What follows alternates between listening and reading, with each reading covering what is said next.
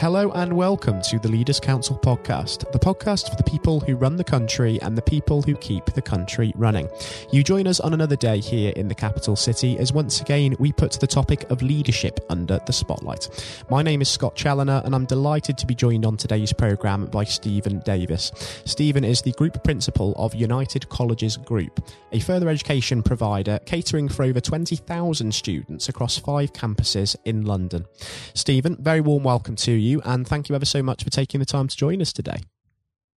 Thank you, Scott. Thanks for having me. It's a real pleasure, Stephen. Now, the purpose of this discussion is to understand your take on leadership. So diving straight in and just looking at that word leader in isolation first and foremost, what does that word actually mean to you? Uh, leadership, it, it varies from situation to situation, I think. Uh, there's no, I, I don't think there's any distinct definition for leadership uh, that you can say, okay, a leader is. I mean, I think it's very much a situational thing based on uh, the the organisation and the, the environment within which you're operating. But for me, generally speaking, in the context of education, I, I'm a facilitator. I, I see leadership as being someone who facilitates individuals to do their very best, and that means being uh, people have this view of leadership as being a kind of hierarchical thing where you're at the top of a pyramid, whereas for me, leadership is being about at the bottom of the pyramid and then facilitating uh, your organisation and your, your the individuals who you work alongside uh, to do their very best through empowerment, through coaching, through mentoring, uh, and, and sometimes through direction. So it's a myriad of things, leadership. And I and I would I wouldn't like to get too dogmatic about what it, what it means because it, as I say, it is situational and varies from uh, from time uh, based on time and place and situation. So it's very difficult to pin that down, I think, Scott. Mm. It's an incredibly important point that you mentioned there about being on an equal footing with those around you, even being the one at the helm, because that humility as a leader, it makes it so much easier to be able to take people with you and also empower them, as you say, to do things for themselves and sort of take on their own form of leadership as well, because that's something which is really important for one's development, I think. Um, but also as well, you mentioned the word mentor, teacher. These sorts of people can actually be some of the most influential leaders out there in their own right, can't they? Because they do have a really direct impact on different individuals' lives. Yeah, the, uh, absolutely. Uh, because uh, the, what you want to do is exhibit the behaviours and values which you think are important in society. I mean, one of the reasons I came into education was to make a difference. And I've, I've basically played a role in education at every level, from teacher Uh, to manager, to head of faculty, to senior leader within the sector. Uh, and that mentoring and modelling of behaviour has been extremely important to me, not only as a leader, but as someone who has had strong leadership for them and throughout their career. Uh, and I have specific mentors to this day that who I used to work with and for, who I go back to, Uh, in, in a way in which to help me sense test my leadership practice, because fundamentally you're always learning as a leader, and it's, mm. and you never get to the end of that journey. And it's really crucial that you do have that humility to understand that uh, normally you only know a section, and we're there to facilitate and bring different variables and ingredients to play in order to get the best recipe and the best outcome from the ingredients that are available to you. But sometimes you need to go back to the cookbook, and that means I go back to the mentors and leaders that I've worked with in the past who have a significant influence on me and on my style. Mm. And that's incredibly important, Tim, as well. Of course, being able to learn from different leaders, both good and bad, and sort of take the good elements from that and integrate that into your own leadership style. Um, of course, you entered the education sector to uh, make a difference, uh, Stephen, as you say there. But what was the point when you realised that that was really the pathway for you? What really inspired you to sort of take that route? Uh, I've always been interested in the, the idea of social mobility. I mean, my, my own background is I come from a, a fairly Uh, working class town in the west coast of Scotland, which was a historic tradition in shipbuilding. I saw how industrial change uh, impacted on my communities, and I wanted to use the power of education is a medium in order to... I fundamentally believe that education can leverage change for individuals, regardless of background. Uh, and I felt I had a role to play in that, because I've seen it work for me. I'm the first member of my family to graduate university, from university with a degree mm. uh, and a postgraduate qualification. So I, I, I see myself as a kind of embodiment of the power of education. And now I, I'm a senior leader uh, within a multi-million pound sector with, uh, within the United Kingdom, having worked both north and south of the border. Uh, and I'm speaking you to, to you today, Scott, and I think it's, it's good evidence of the power of education. Because without education, we, you and I wouldn't be having this discussion. I think that's absolutely right. And if we think about the importance of mentors and teachers just in a little bit more depth, as we've already sort of touched on, um, when we think of leadership in this country, there is a tendency to associate that with people within the public eye, isn't there, such as politicians, such as sports personalities, such as celebrities. And sometimes perhaps we maybe fail to recognise the importance of those everyday leaders, such as mentors, teachers, in the context of the here and now, people on the front line as well, people who are active yeah. within their communities. Um, do you think that's really the, the case, Stephen, that leadership in that sense isn't perhaps as recognised as it should be? Yeah, I would agree with that. One of our key mantras and philosophy here that we try and impinge not only on our all our staff, regardless of role, but also our students, are that they are leaders in learning. Mm. And it's that leadership in learning which is important, whether you as a, are a leader within your class and helping your classmates in that particular context, or as a teacher with your students and also your peers. Try to drive leadership capacity throughout the organisation. So we don't want people relying on a key individual to provide that leadership. Mm. We want to empower our organisation so as that everyone embodies that sense of leadership and learning. Uh, and that can sometimes be quite difficult to achieve based on the, the different stakeholders that you're dealing with within an organisation. Uh, some people are more willing to engage in that sense of ownership than others, but that's about winning your argument. And another key element of that as a leader is understanding that you are not, you, you don't, you, you need, you're relying on other individuals within your organisation uh, to, to to show you leadership, mm. to, to manage you in, in, in terms of giving you that direction, which then informs your own practice. So it's like ensuring that that feedback loop of leadership is complete. So it, it, it needs to be cyclical in nature, how we how we inform our leadership practice. Uh, and it can't just be a one-way street, for the want of a better description. So, yeah, that mm. that's a key tenet of our philosophy here at United Colleges Group, is that everybody is a leader in learning. And that's incredibly important, encouraging and empowering people to take on their own leadership, as we uh, say there. Now, um, we are going through, of course, one of the greatest learning curves um, of our time, quite a difficult and quite a tragic time for businesses, organisations and communities alike, Steve, and the COVID nineteen pandemic, no less. Um, how has it been from a leadership perspective, adapting to the impact of that outbreak? Because I can imagine it's been a tremendous challenge for the likes of yourselves as well. Yeah, I mean, ultimately, it's been incredibly challenging when we have a significant proportion of our learners who uh, come from are part of a kind of vulnerable grouping, you know, under twenty-five learners who have got learning difficulties and all the things that go with that. And, and, and there's a balance between your obligations as a provider of education and the duty of care also, which we owe to our staff. Uh, a, a large proportion who who themselves come from Uh, backgrounds which uh, are, are challenging uh, uh, within the London context. So we we took control of the situation as best we could, uh, following public England health advice as best we could. But the final, the, the, the big impact for us was the Imperial College report, which we read in detail, which we found quite stark.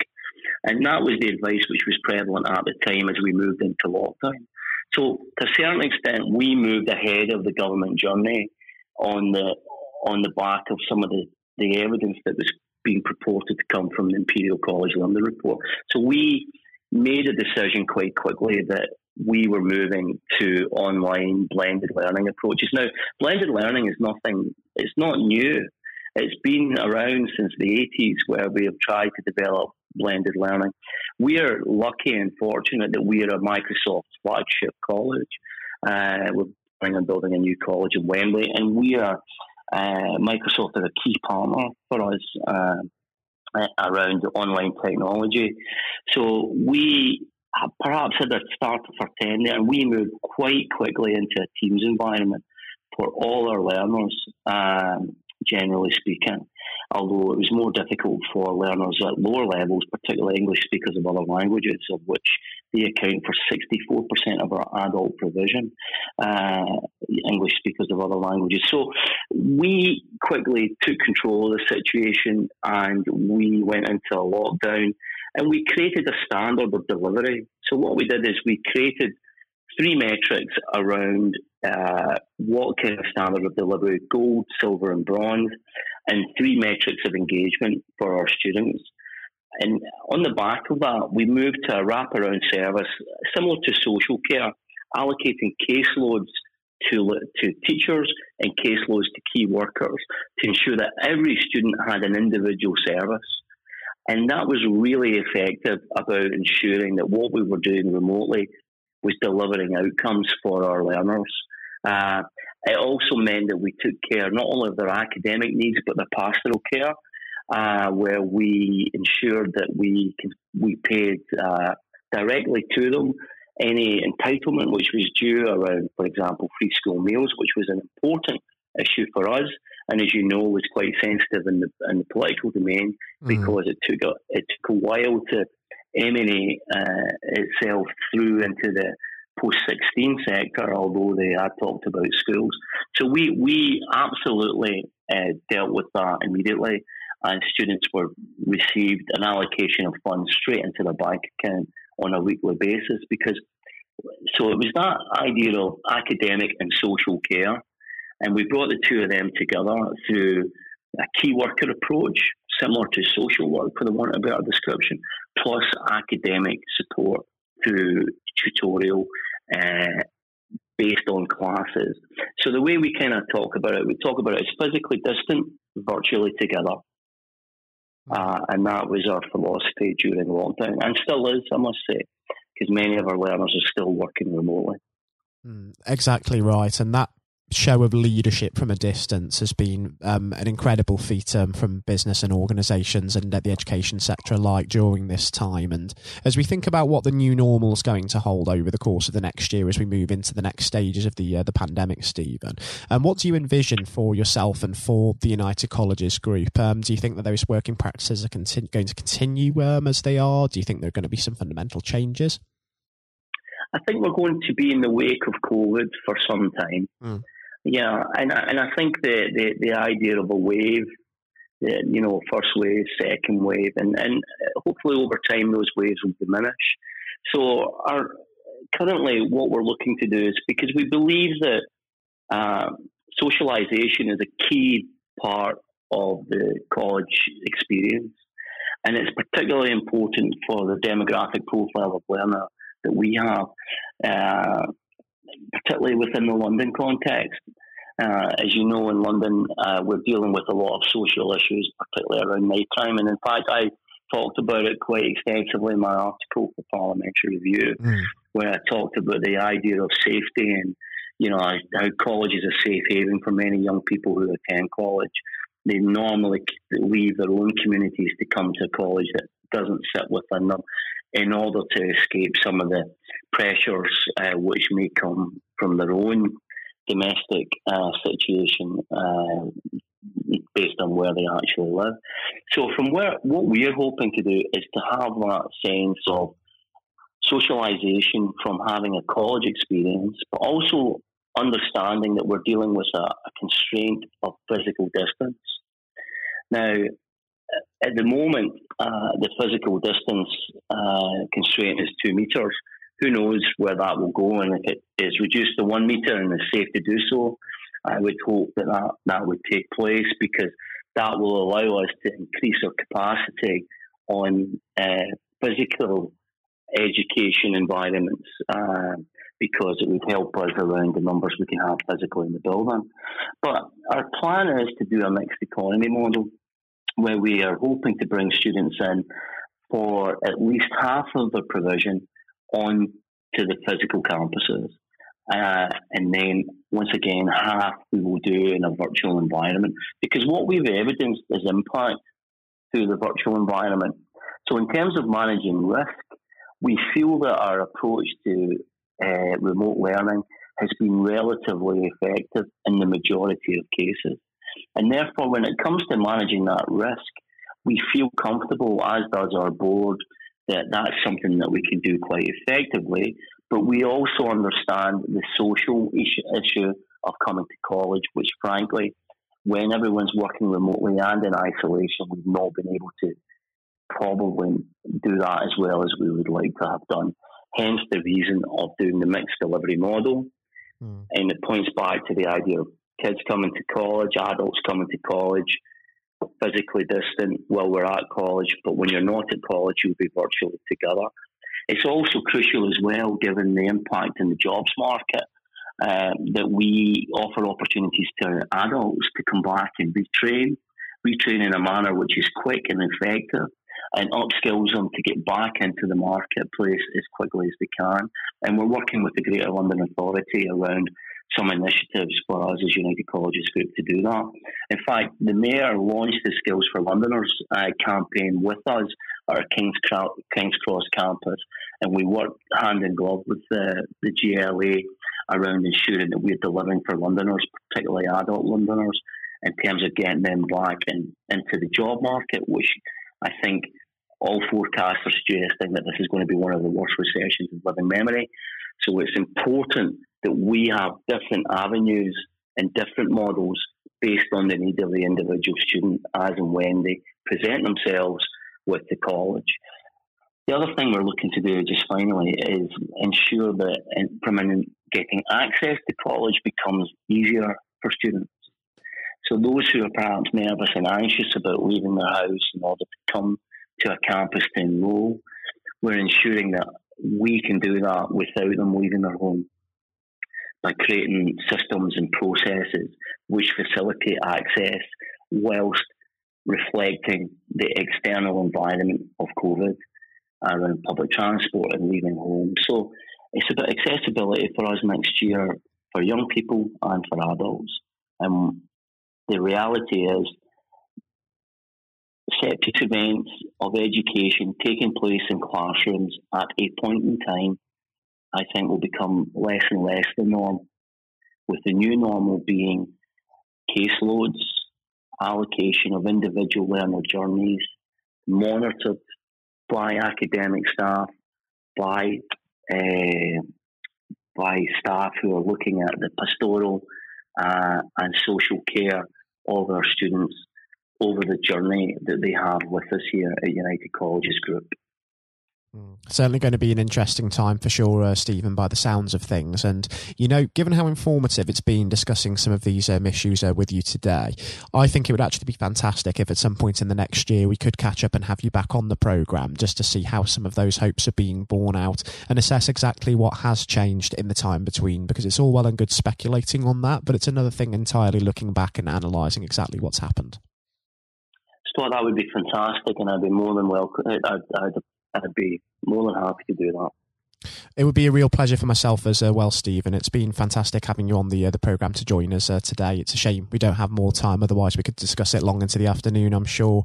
Um, from a listener's perspective, I think it would be wonderful to hear from you again. And until we do touch base again in future, do take care and do stay safe, most importantly, because we're certainly not out of the woods with this one yet, as we well know. Thank you. That was Stephen Davis speaking, the Group Principal of United Colleges Group. Coming up next on today's programme, I'll be handing over to Matthew O'Neill for his exclusive interview with Lord Blunkett. Lord Blunkett is an active member of the House of Lords, a former Labour M P and Secretary of State, and the Chairman of the Leaders' Council of Great Britain and Northern Ireland. Now, despite being blind from birth, Lord Blunkett rose to prominence to become one of the most notable politicians of his generation, holding a number of senior positions in the cabinet of then Prime Prime Minister Tony Blair, and serving as the M P for his Sheffield, Brightside and Hillsborough constituency for twenty-eight years. He was elevated to the House of Lords as Baron Blunkett of Brightside and Hillsborough in August of twenty fifteen. And I hope you enjoy listening just as much as Matthew relished speaking with him. That is coming up next.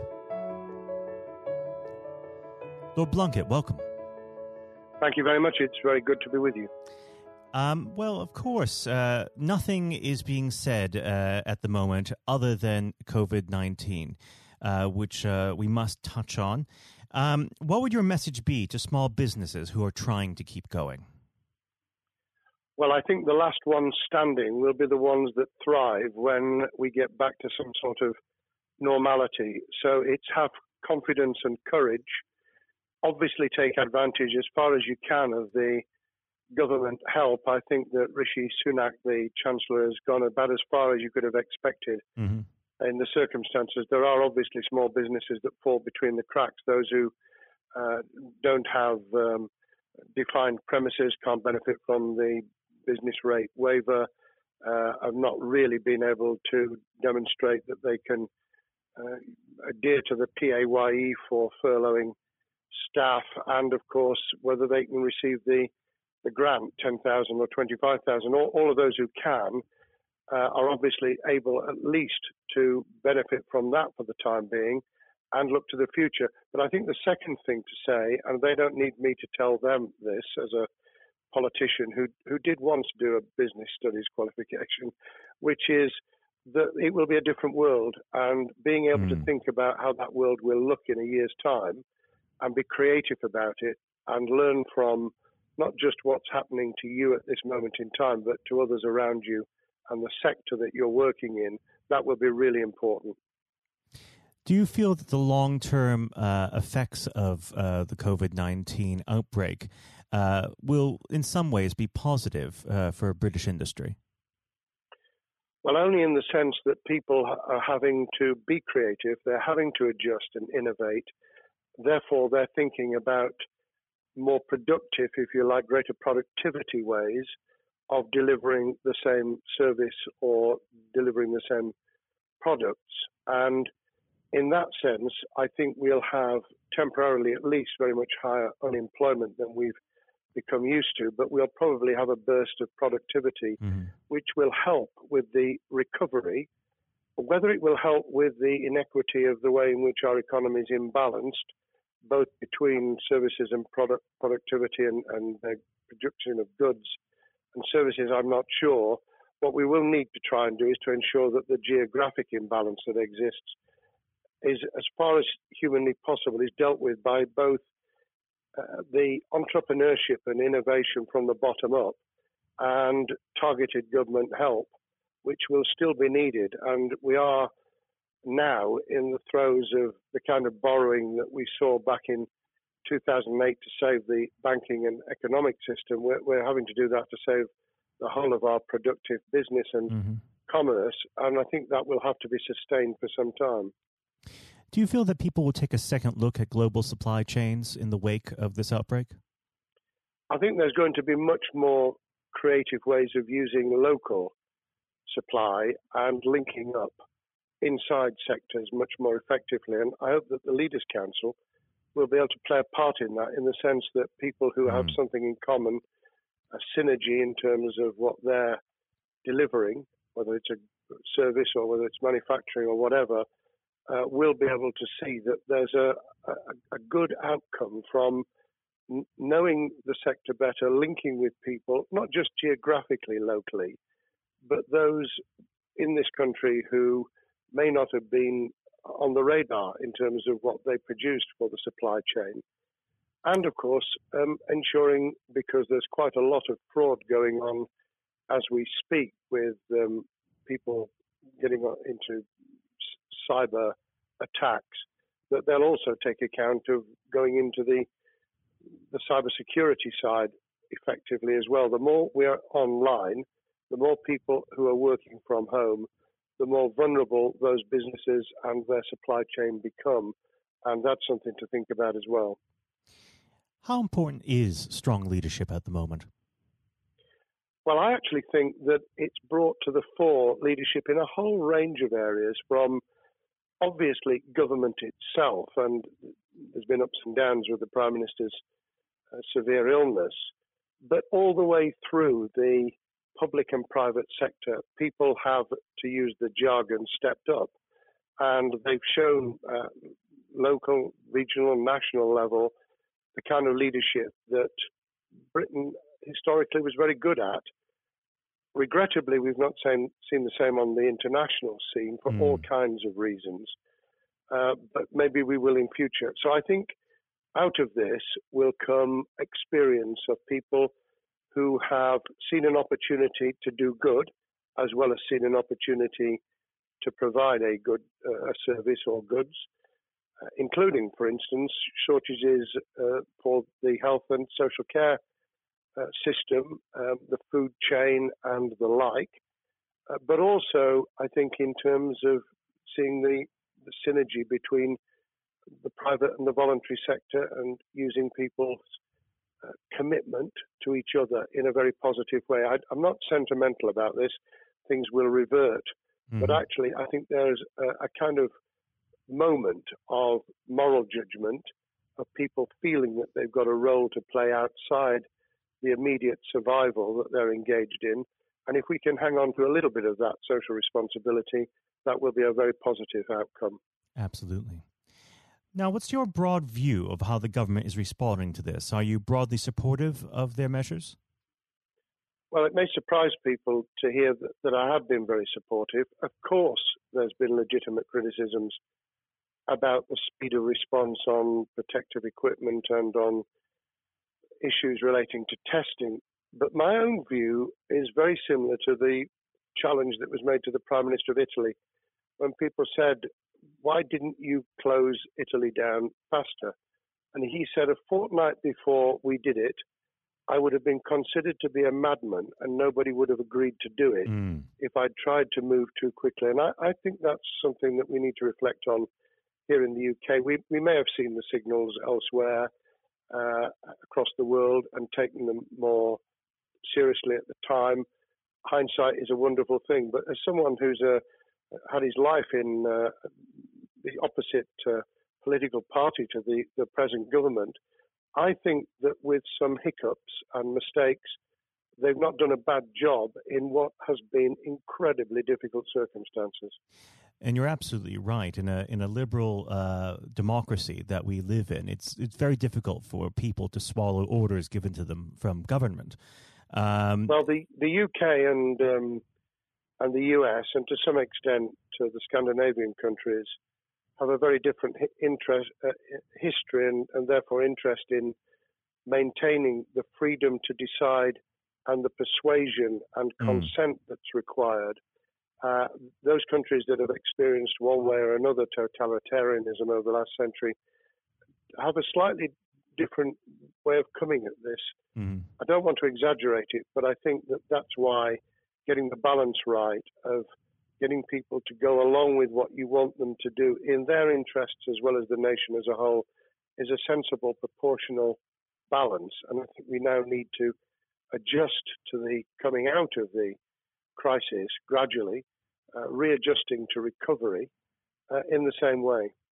Now, something you've mentioned recently on this balance is uh, the police overreach and the enforcement of the COVID nineteen Uh, structures that have been put in place. What have they done right and where have they gone too far? Well, I think that they were interpreting what was not necessarily as clear advice as it might have been for all kinds of reasons, because people were feeling their way.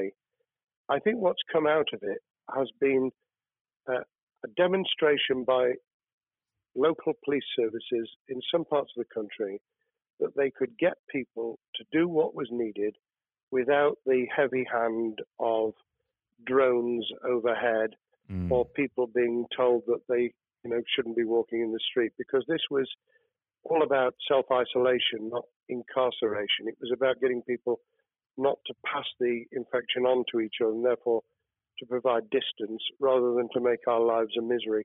Those police services that adopted that policing by consent and chivvying people along did really well. Those who went over the top, I think, soon got a very substantial pushback. And one of the strengths of our democracy is that you could have that debate. People could say, I'm terribly sorry, we, we think the police force in our area has gone over the top. And that in itself is a constraint and uh, a readjustment.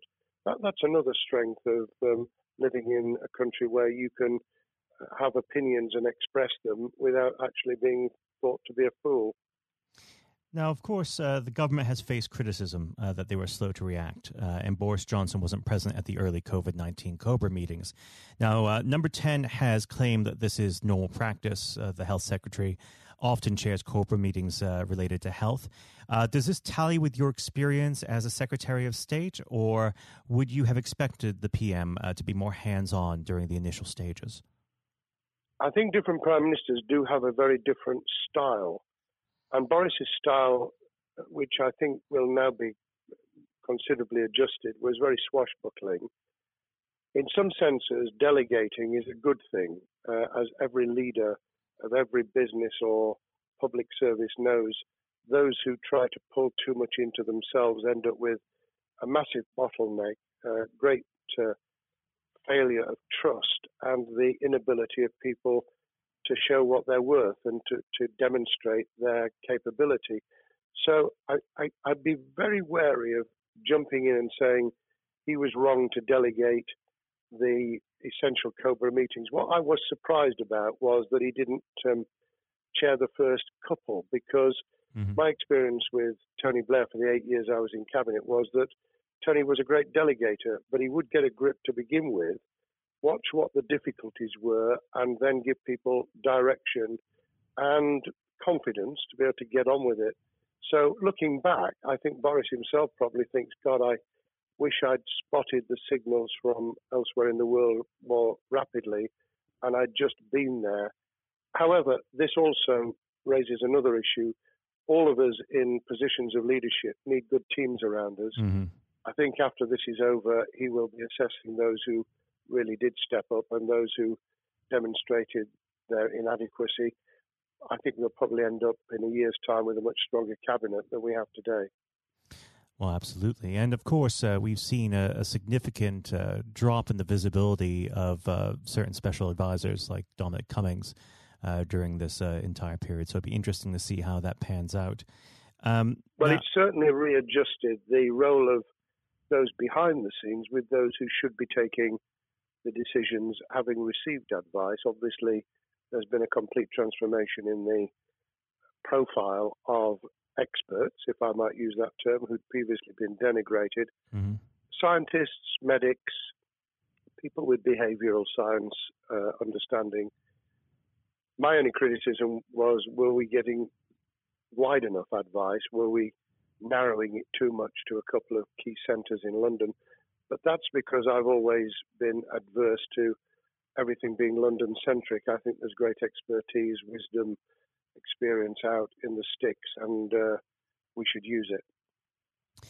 Uh, rightly so. Um, now, was pa- pandemic planning part of your time as a minister, particularly perhaps uh, when you were Home Secretary? Well, it was, but it was on the back of risk arising out of counter-terrorism measures. Right. Uh, I was the Home Secretary for three months when the attack took place in September two thousand one on the World Trade Center and beyond.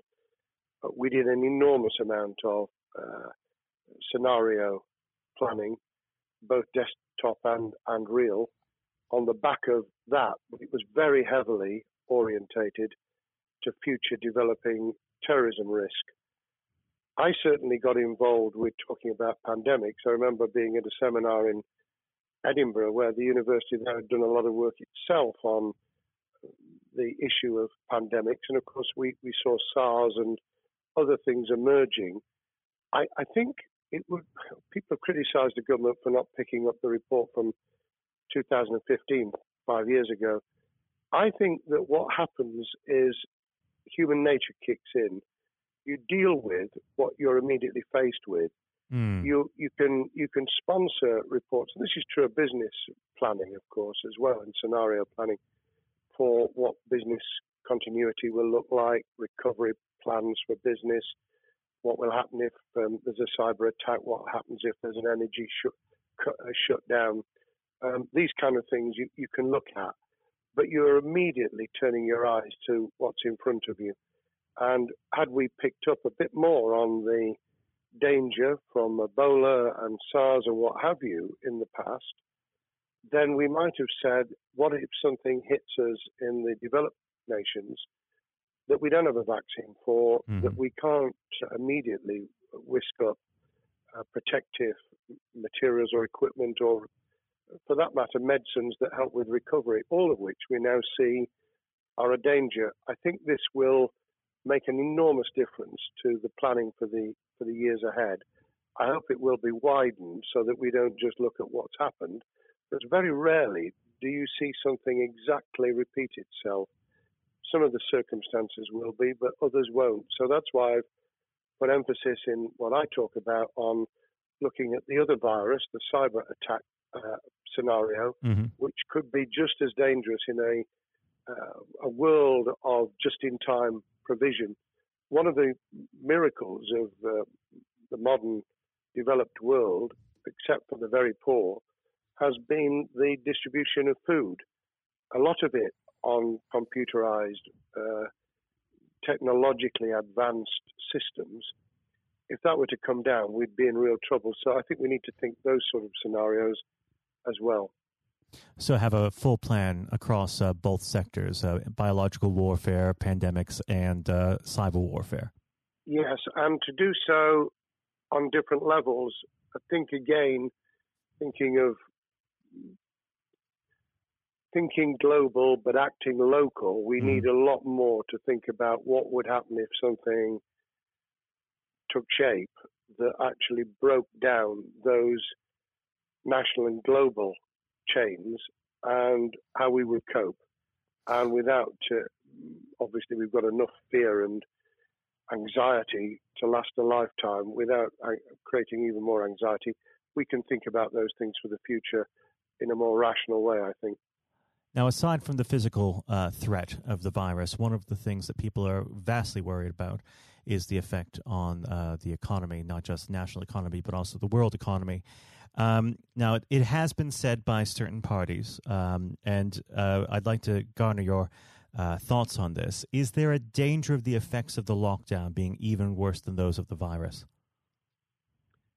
Were it be prolonged, I fear that that balance would tip the other way. It is about proportionality. It is about balance. It's the wisdom of Solomon, really, to, to get the moment right when you start to move and then to move quickly.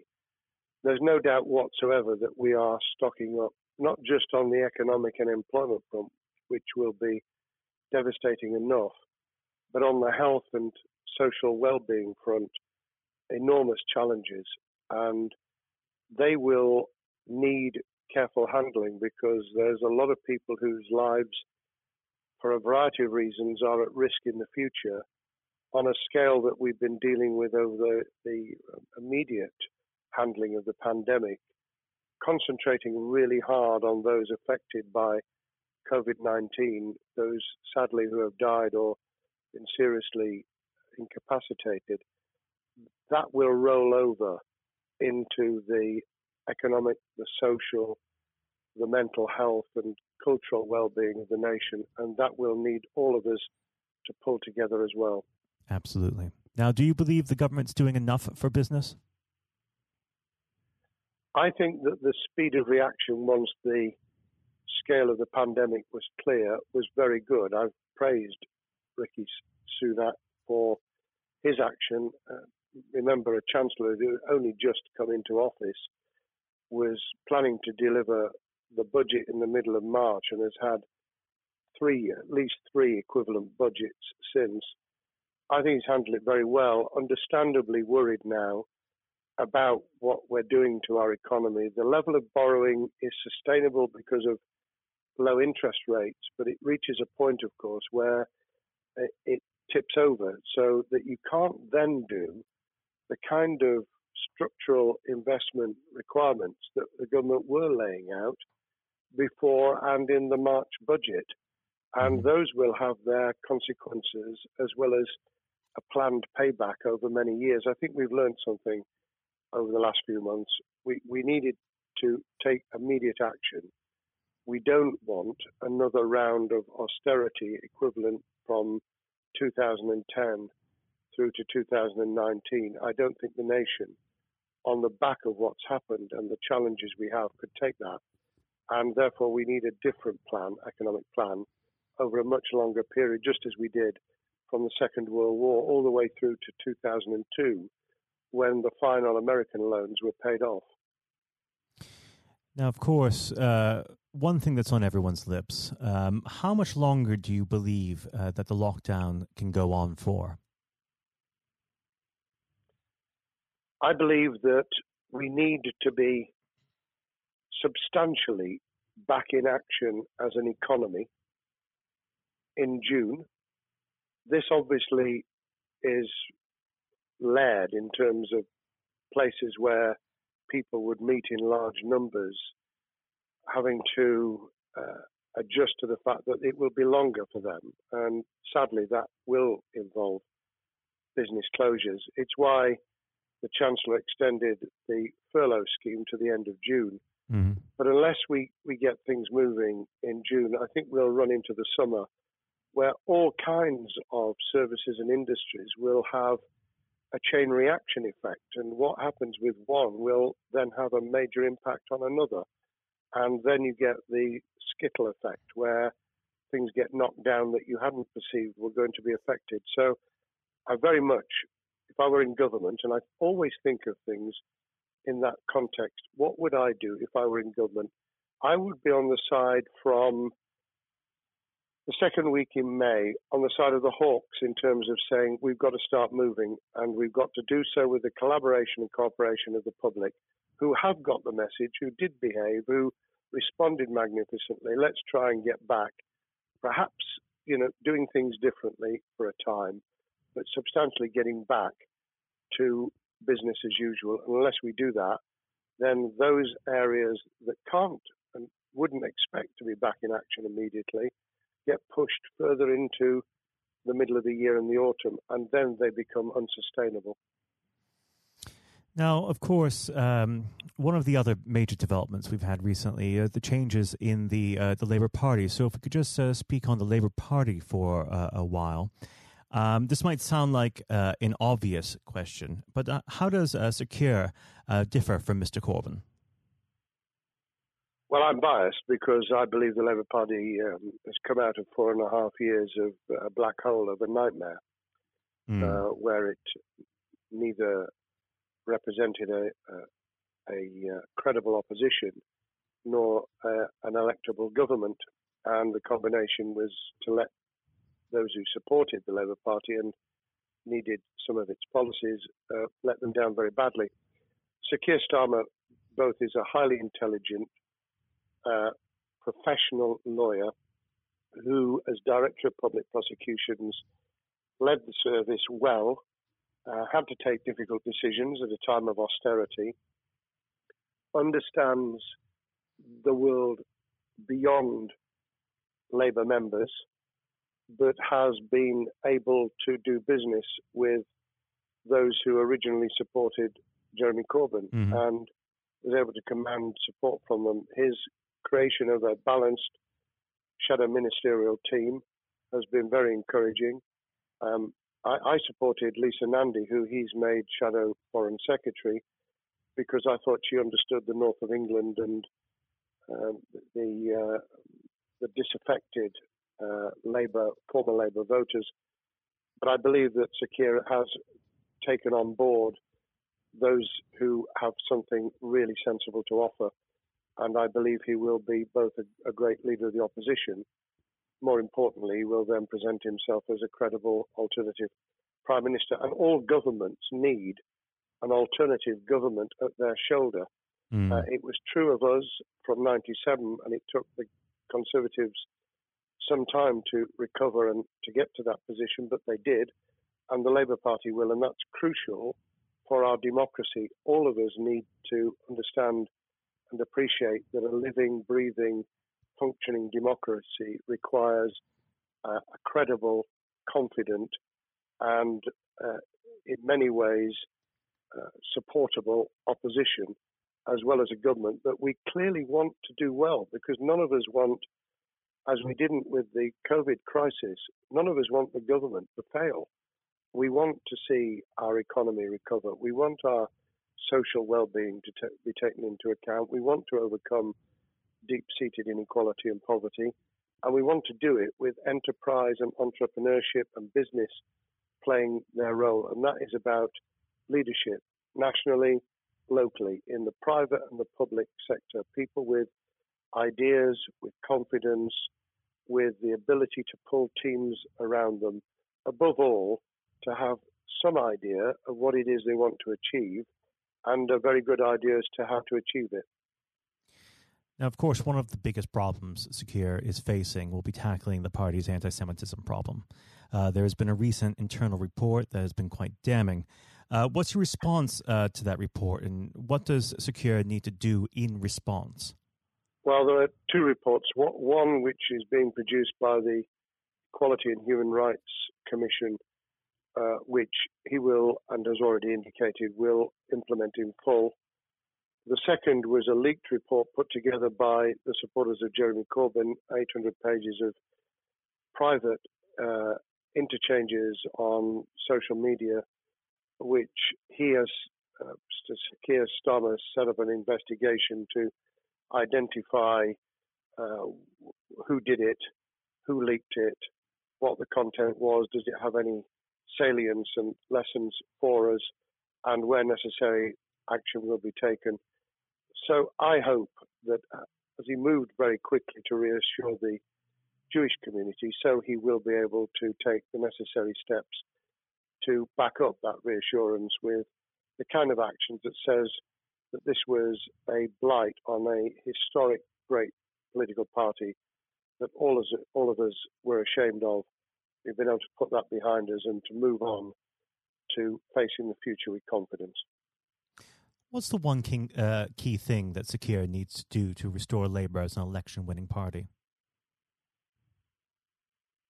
I think Keir Starmer's major challenge is to convince sceptical voters that Labour has not only reverted to a party that they can support because they can see it acting, developing, presenting as a credible alternative government, mm-hmm. but also that the lessons have been learned from the fiasco from two thousand fifteen onwards. In other words, there have to be very clear signals of substantial change, not just the right words, not just reassurance that we're not uh, going back to some of the crazier uh, policies, but actually that we've understood why the electorate rejected those policies so substantially in December two thousand nineteen. If people get that message, they'll understand that the Labour Party has changed, as it did in the nineteen eighties and early nineties, to become the electable government with the greatest majority and historic majority, even greater than nineteen forty-five, which I was privileged to be able to take advantage of in nineteen ninety-seven when I joined the Cabinet. Now, I know what your answer is going to be to this question, but uh, indulge me. Um, do you think Keir has what it takes to be P M? Yes, I do. I think he has the background, he has the experience, he has the professionalism, he has the forensic uh, mindset, and he has the confidence to have put a team around him which will ensure that it will work. And those elements are true of all leaders. Ideas, the ability to build a team, to have confidence in that team, uh, and to be able to demonstrate leadership in practice, sometimes at the most difficult times. And, you know, the Leaders' Council, those sharing their thoughts with uh, uh, the kind of thing that we're doing now uh, with uh, a podcast, but also joining us in linking up in that network of people who can support and help each other and learn from mm-hmm. each other. That is what needs to be done in politics. as it needs to be done in business. Thank well, you very much indeed, Matthew. Well, really thank you for coming on the uh, the programme. It's been a, an absolute pleasure, and I look forward to speaking with you again. Thank you very much, and good luck to all those listening in what has been a nightmare scenario. Good luck for the future. Have courage, have confidence, and yes, listen to those who know more about business than I ever will. Thank you, Lord Blunkett. Thank you. This has been the Leaders' Council podcast. Thank you for celebrating excellence in leadership with us. I've been your host, Scott Chaloner. Until next time, goodbye. Thank you for listening to our podcast. The views expressed within the podcast do not reflect the views of the Leaders' Council of Great Britain and Northern Ireland, its parent company or subsidiaries, members of staff, or other guests of any other person therein associated.